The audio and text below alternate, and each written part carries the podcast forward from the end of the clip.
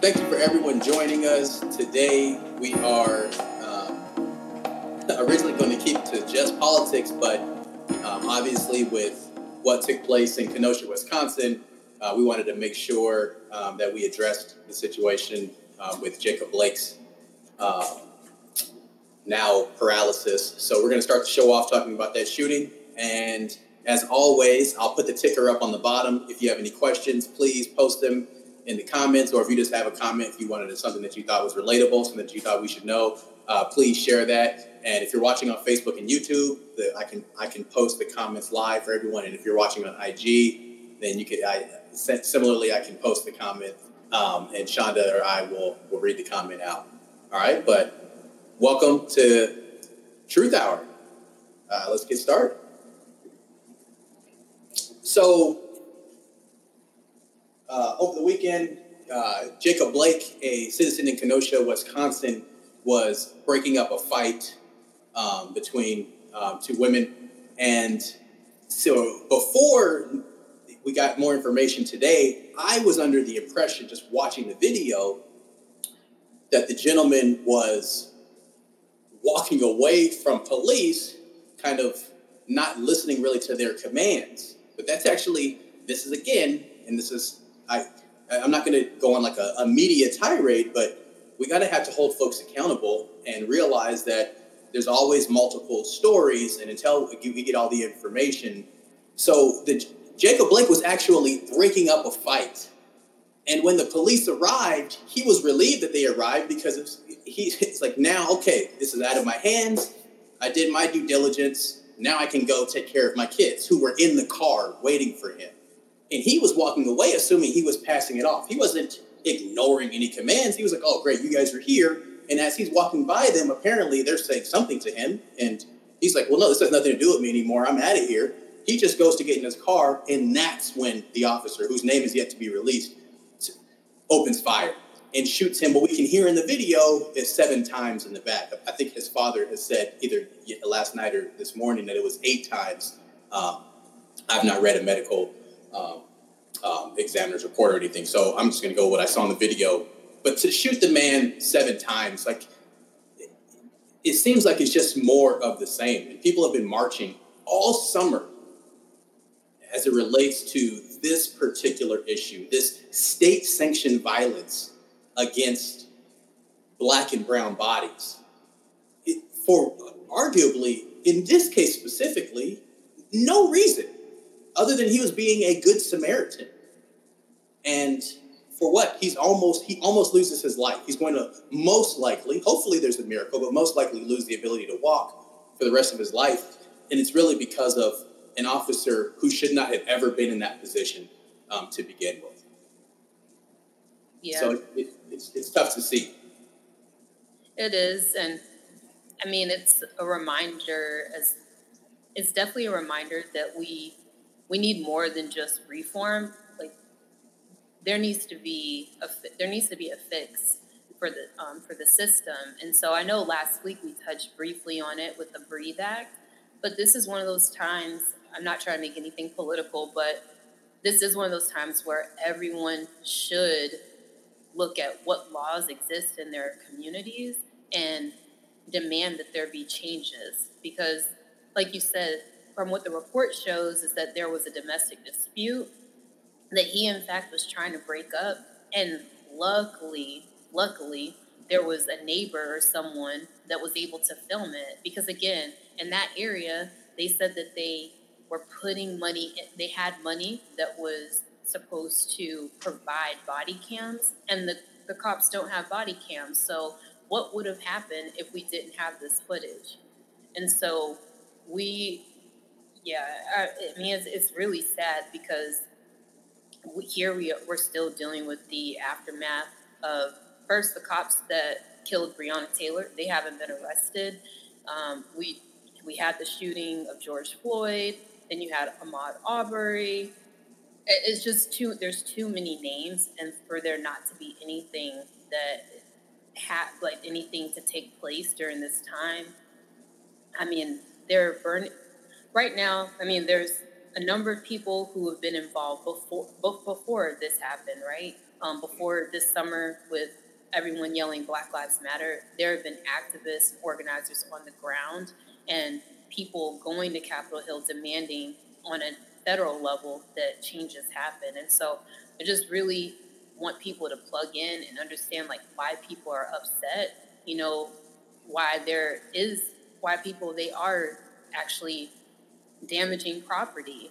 You know, yeah. instead of saying why instead of criticizing them, we need to actually take a look at the policies that are in place and why is it that those two cops or three cops that were there on scene why is it that two of them felt the need that they needed to pull their gun out and shoot this man when he went to his vehicle? I mean, were there not any other measures they could have taken? Of course, there were. Apprehend him, you know. Yeah. So, they let they watched him. Clearly, he was no threat. As they watched him very leisurely walk around this vehicle, right. open his door again, still posing no threat. Wasn't he wearing sandals? Like what? What threat? When you talk to anybody who's been in a fight, nobody wants to fight in flip flops. Sorry, like nobody wants to get into an entanglement in flip flops. He was no threat at all to these people, and I mean, it, to me, the officers this should be nothing short of being charged with attempted murder. Shot a man in the back seven times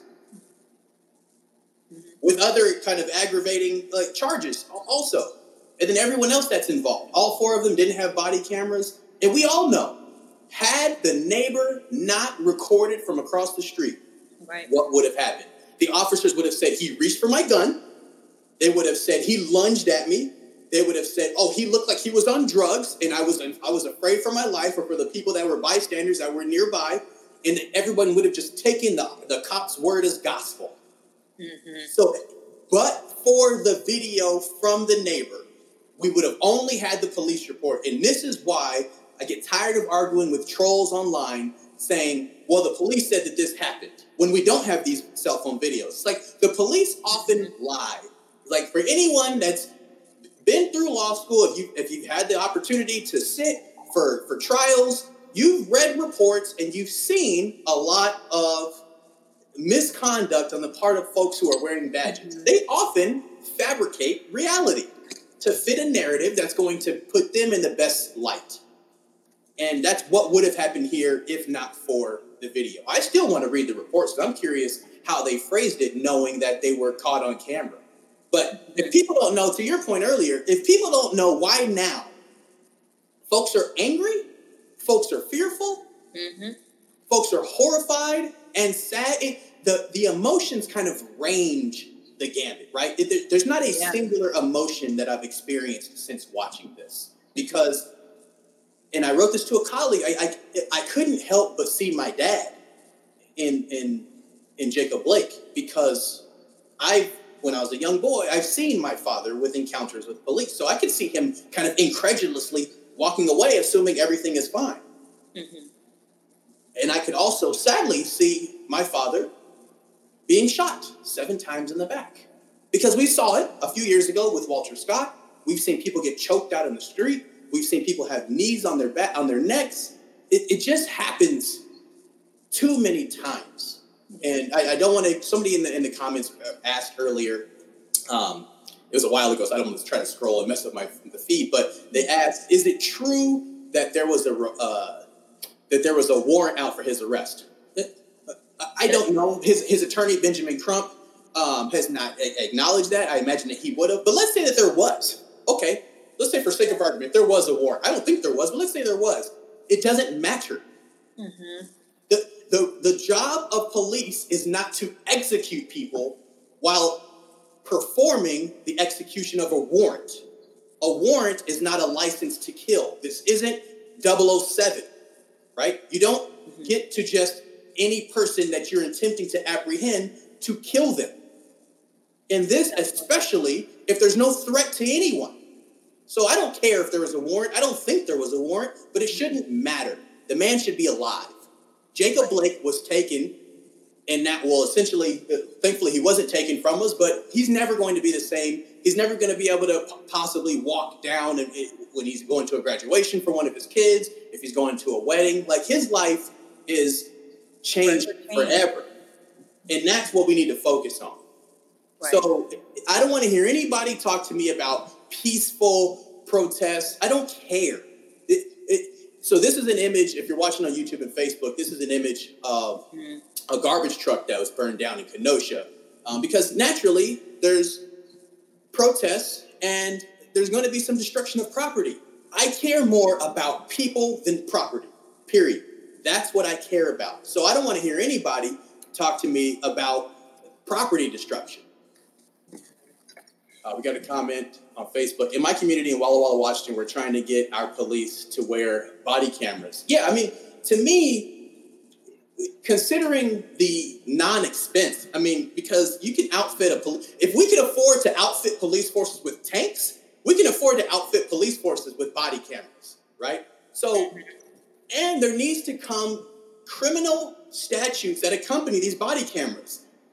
If at any moment the body camera is turned off and there's an allegation of police misconduct, the officer should be fired and charged because there's just too much room there's too much room for them to intentionally turn it off and claim that oh it was it was turned off in accident. No. If the body camera's off and you've been alleged to have been involved in some misconduct to me that should be grounds for termination period. So yeah I, not just walla walla. I, I, think every police force with the exception maybe of some rural areas where they they genu- like genuinely can't afford it everyone should be wearing body cameras. Mm-hmm. yeah uh, the next and i think no, no. I was just going to add too is that people have to remember, you know, this isn't the first. This isn't the first, and unfortunately, it's not going to be the last time uh, that we that we have that we see a situation like this. And I know a few years ago, there in, in Wisconsin, I believe it was in Madison, Tony Robinson. It was a he was a teenager. He was shot by police, and that sparked outrage and protest and you know so there's there's already a history there.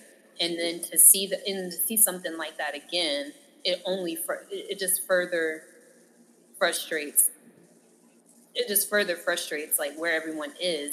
And then yeah. to hear that his kids were with him and you know, it's just like there's there's just all of this trauma now placed on children we saw that a few years ago. I, I don't I don't remember the gentleman's name, but when he was shot in the car with his girlfriend and his child in the back seat. Philando Castile. So, yeah. So, I mean, yeah, it's yeah. Police aren't worried about the trauma that they're inflicting on young black no. children because they don't recognize the humanity of young black children. That's mm-hmm. the problem, right? That's the problem because if they did recognize the humanity, then he would have had a conversation. He would have said, "Hey, please don't walk away. Hey, can you, can you finish talking to us? Can you tell us what's going on here?" But that's not what happened. Because if you don't recognize the humanity of an individual, you're never going to afford them the same respect. You're never going to treat them like you would someone from your community. Now, where officers live in relation to where they're working, that's a whole nother conversation. But that's yeah. a factor oftentimes. Mm-hmm. Yeah, when you don't have a relationship with people in that community, you know, in the community where you work. It's a it's a big issue, and yeah. it's one of the things that they do address as part of the Breathe Act in terms of how things can be restructured. When we're saying that money needs to be divested from police departments and placed in community programs, and bridging yeah. that gap between law enforcement and community members. So.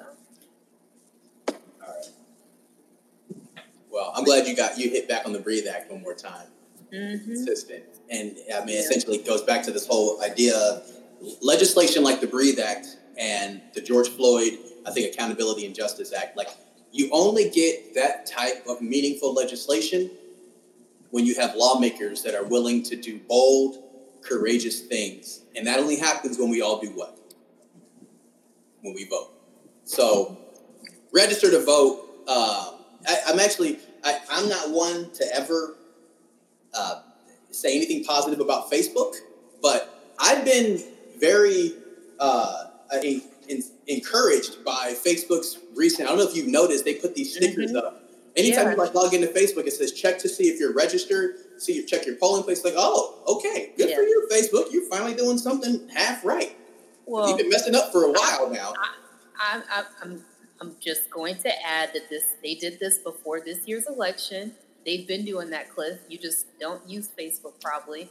But for those that are on Instagram, there there actually is a filter. Um, if you go to your settings, so it's not really a filter, but you click on your settings, they have information about voting um, in your in your state. So they have they have all the resources, which Facebook owns Instagram, so they're tied together. But I agree with you; they they are doing a lot to make sure that everyone has the information that they need from trusted resources. So you can always go to vote.org.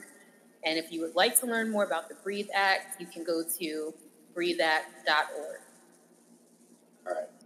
Someone said get with the times. I mean, it's Facebook. Isn't it like past the times? Uh, Cliff, right. you're really showing your age